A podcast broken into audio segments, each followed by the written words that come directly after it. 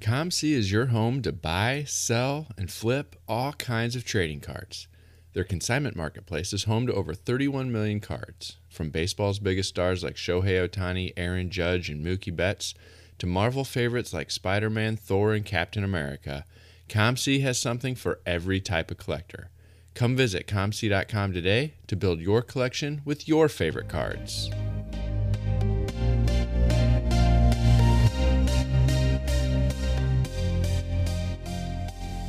You're listening to the Wax Pack Hero Sports Card Minute, a podcast where we discuss both the hobby and business sides of collecting.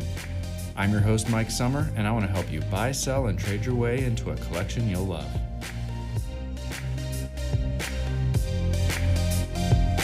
The 1970-71 Topps Tall Boy basketball set is complete. At least my set is complete. This week I received the Pete Maravich rookie card, the final card that I needed to complete it, came through, went through eBay authentication, and made its way into my collection so that I could knock that one off the list. I've got another vintage set complete. I started that set this last summer. I, I picked up a collection that had about two thirds of the 70 71 Topps sets in it. And I decided I'm going to go ahead and finish this out. This is a cool set. I had put together the 72 set not too long ago. This was a good one to get started with. The Maravich, there's some other nice cards in there, and I was able to finally get that done. I found a BVG 4. Very good, excellent condition. And it, it went for a, a fairly good price. I don't think I got a steal, but I don't think I overpaid. I thought it was a f- pretty fair price for a well centered Maravich rookie. If you want to see it, you can check it out on Twitter, Instagram, Threads. I put it out on all, all of those, a picture of it. So you can check it out. That was what I was excited about this week. I had been waiting for it to come. It finally came, and I was able to get that one complete. That's that was kind of the highlight of my collecting week. But the highlight of my podcasting week is what we're going to have here. I had a conversation with Mario Alejandro and it's going to be split up over the next couple episodes. He's one of the OG hobby bloggers. And I, um, you know, sometimes he has a personality that can rub some people the wrong way. And in the past, he has um, really turned some people off as far as being fans of, of him and his writing. But he, I think, has, um, as you'll hear in the conversation, he has maybe changed his perspective a little bit. And I wanted to bring him on to talk both about his background in the hobby and kind of the way that he thinks and approaches hobby content going forward. Well, Mario Alejandro is one of the original hobby bloggers. from 2008 to 2010, his site Wax Heaven was one of the most trafficked hobby related websites that were out there. Now he's very active on Twitter, continues to be a great source of hobby news and opinions so, welcome, Mario. Welcome to the show.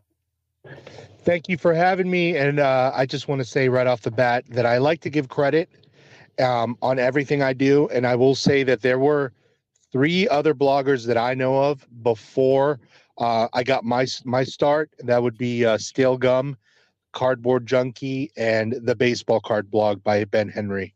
So I was number four. I was number four as far as I know that is that is pretty early like i said there was that period of time where hobby blogs just took off you know um, and and that was kind of all the rage. It, it, was kind of a first opportunity we had for independent fans of the hobby and collectors to be able to catalog and capture and share information about the collections that they've been building and the other things that were going on in the hobby. And it, i think the the era of hobby blogging really did a lot to help bring the hobby to where it is today and to set set things up for furthering the education that collectors have and the, the type of information that's available to collectors. So thank you for your early contributions.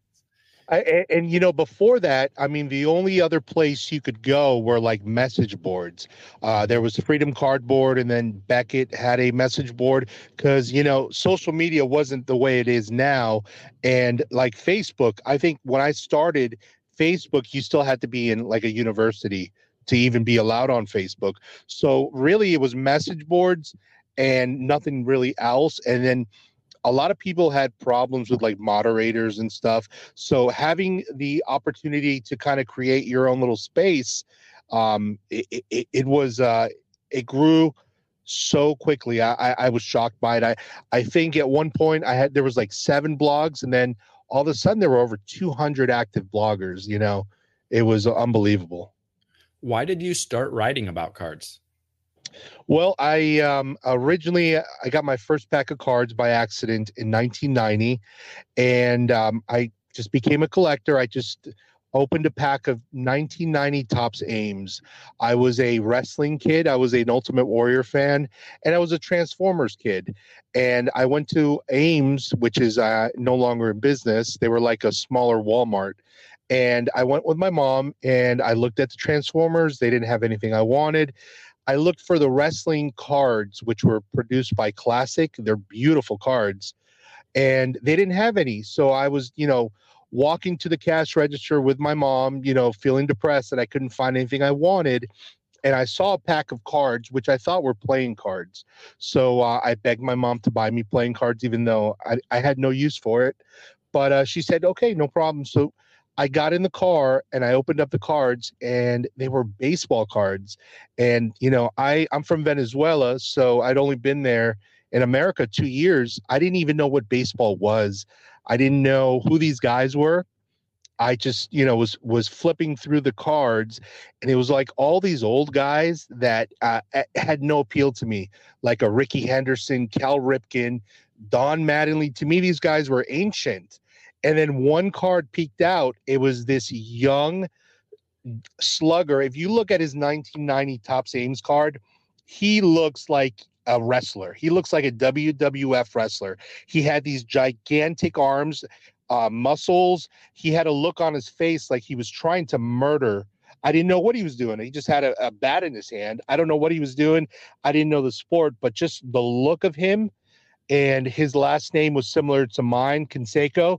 Um, I, it just it just grabbed my attention right away. So you know that that's how I became a collector during the junk wax era.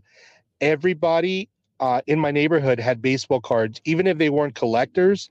Um, their parents would buy them sets, and they'll, they'll say, you know, we'll just put these away, you know, for your college tuition and and crazy things like that, or, you know, even kids that had no interest in it had baseball cards. So I would go to each one of my friends and I would look through their collection collection of cards and find a Canseco in there till I had like 10 or 12 and I collected till like 98 or 99 and then you know I had a job and a girlfriend and a car to maintain and I kind of put the the the baseball cards on the back burner but in 2007 I just happened to Google baseball cards one day.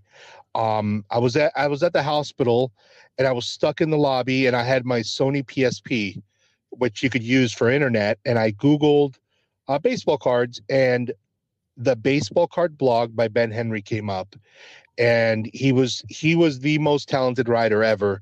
And i swear i spent like six hours on that website reading up on baseball cards modern and past sets and that was kind of what what brought me back to collecting. And then within three or four months after i started collecting again i just i wanted to kind of showcase my jose canseco collection which you know that's kind of how the site started. But then I realized nobody really cares about Jose Canseco, so I started writing about the hobby and and current products, and that's when it everything took off. Did you have a background in writing? None, uh, actually.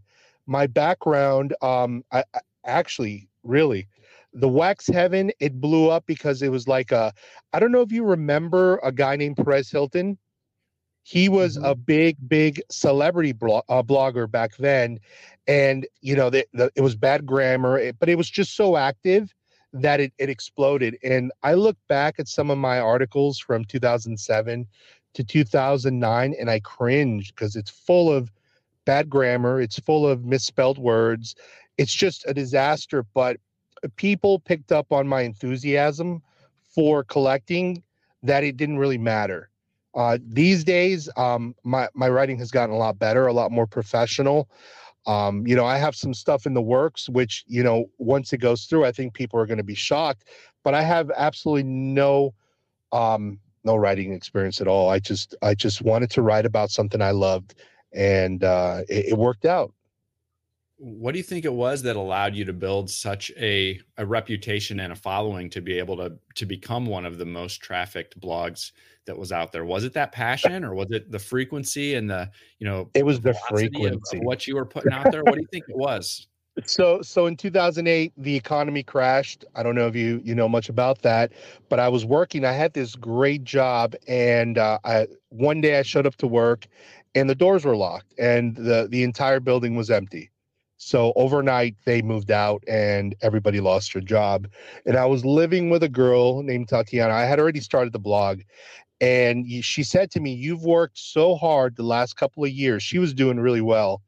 She was uh, working at a printing company and then she did side work as a photographer as a wedding photographer. So she said to me you know you've been working so hard the last couple of years. Why don't you take some time off?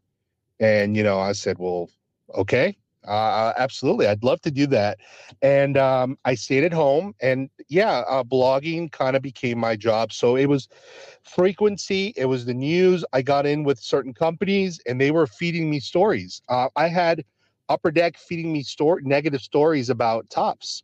I had companies calling me, "Hey, you know, can you talk about this and this and that?" And I had companies providing products. And one thing I was doing that I could separate myself from those 200 other blogs is I was writing detailed product reviews because I was basically getting every single product that was released.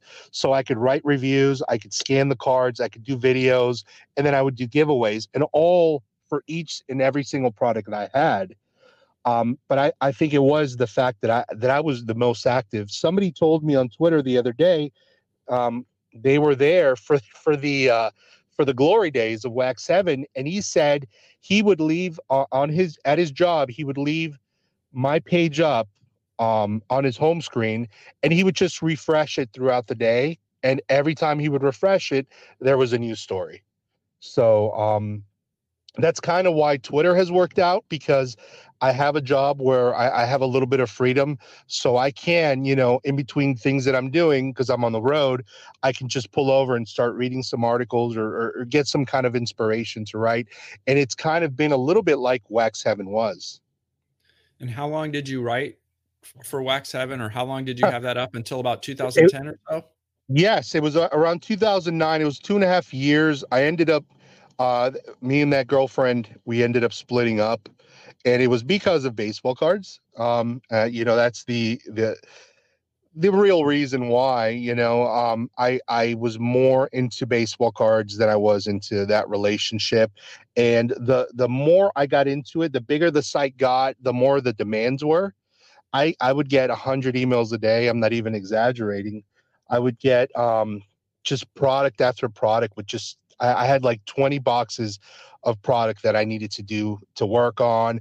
I had cards to scan to put away. I was I was giving away cards locally uh, in my town. There was just so much to do that I wasn't getting paid for. But I, I mean, I I had made that deal where she told me just stay home for a while, take take a year off.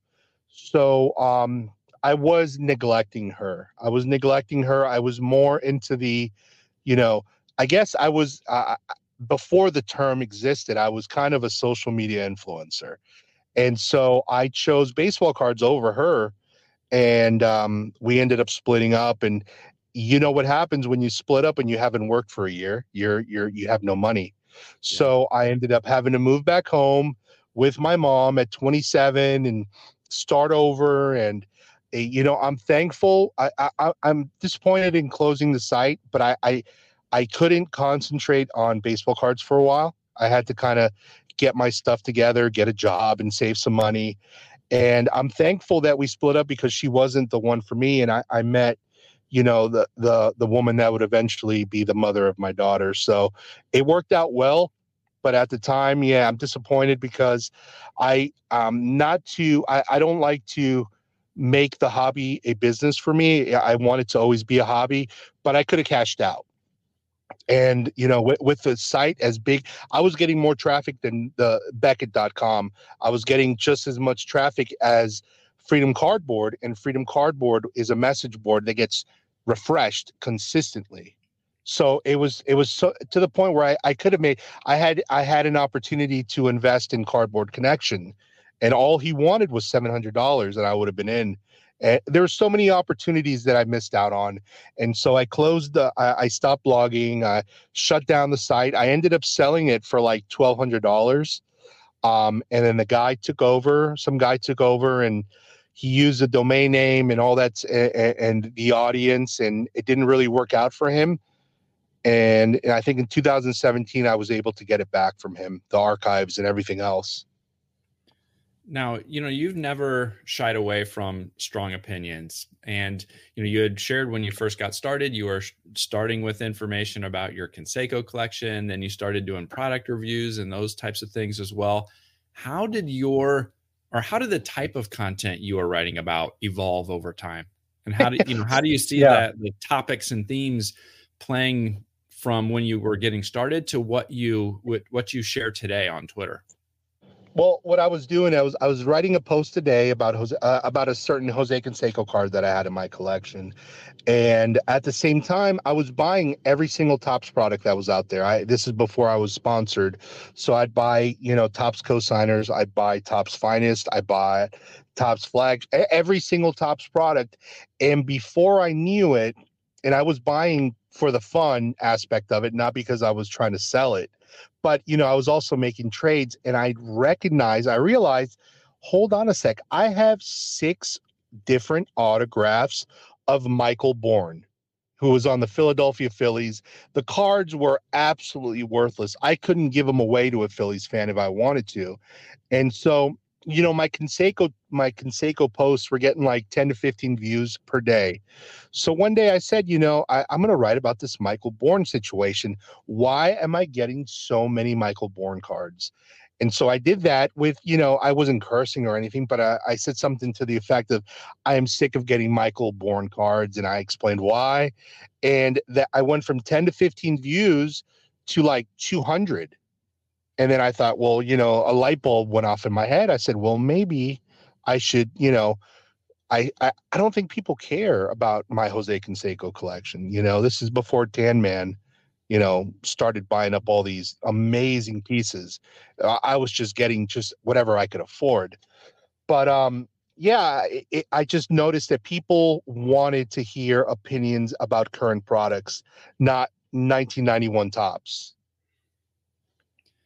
and then so then that's when you started to adapt a little bit. How how do how did that continue to evolve? You know once you you know you were writing until 2010 you said you took another break you came back on on twitter at the time and, and we're you know starting to again discuss the hobby. How did that kind of continue to evolve over time? Kind of well, what you were talking about your approach to to creating and and and that type of thing well, when I came back originally was 2014. Um, I created what I called Wax the Wax Morgue, which was kind of a like a like a blog about celebrities passing away and what cards were available of these celebrities. And um, I didn't make it, it. It didn't really. It didn't really take off. Um, in 2018, I came on Twitter. I had always avoided Twitter, actually all social media, really. But um, I came on Twitter and I thought, you know, everybody's going to remember me from Wax Heaven. I'm going to be this big, huge influencer again. And I, I came on Twitter and nobody knew who I was. There's this cycle of collectors that come and go. So um, a lot of these collectors that were big during the Wax Heaven days were gone. They were not collecting anymore. They moved on to other other other things, and so I, I kind of started from from zero. And um, I, I, I began talking about the hobby, but around that time, I started to get very bitter. Um, I think Tan Man was one of the reasons because he had he had reached this level um, just talking about Canseco that I was never able to do. And not only that, he had so much influence on the market, the Jose Canseco market, that um, suddenly cards that I was picking up for $20 were 70, 80, 90 dollars. He single-handedly um, absolutely crushed the Jose Canseco market to where where it's at now. It's coming back down to earth now, but for a while he resurrected the Jose Canseco market, the the collectors that were in love with him in the 80s and 90s. and there was some bitterness in, in my. I think I've talked to Tanner a few times since then, but um, you know, I, I had a lot of bitter feelings. I had a lot of toxic type tweets um, against Ivan from Watch the Breaks. We had a falling out. It just nothing was really working out, and I ended up getting suspended. I came back a second time um, and it was just uh, uh, I was dead in the water right off the bat. And then the third time I came back, which is now, I just decided, you know what, I'm not going to focus on what you know superfractor bat barrel 101 that Tanner's getting. I'm just going to focus on what I love which is baseball cards, rare baseball cards, 90s baseball cards, inserts, pinnacle brands. I'm just going to focus on what I want to talk about that makes me happy as a collector. And I'm not going to worry about the rest. And in you know if, if people want to like what i do they can you know follow and like if they don't it's okay i'm just going to do what i do which is write about baseball cards and um, yeah, it, it just started taking off a lot quicker than I ever expected. During that period of time, a few years ago, you had mentioned, you know, when you kind of first came back, you you look back at that now and and and think to yourself, maybe you were sharing some some things or looking at things from a mindset that was a little bit toxic. W- was that?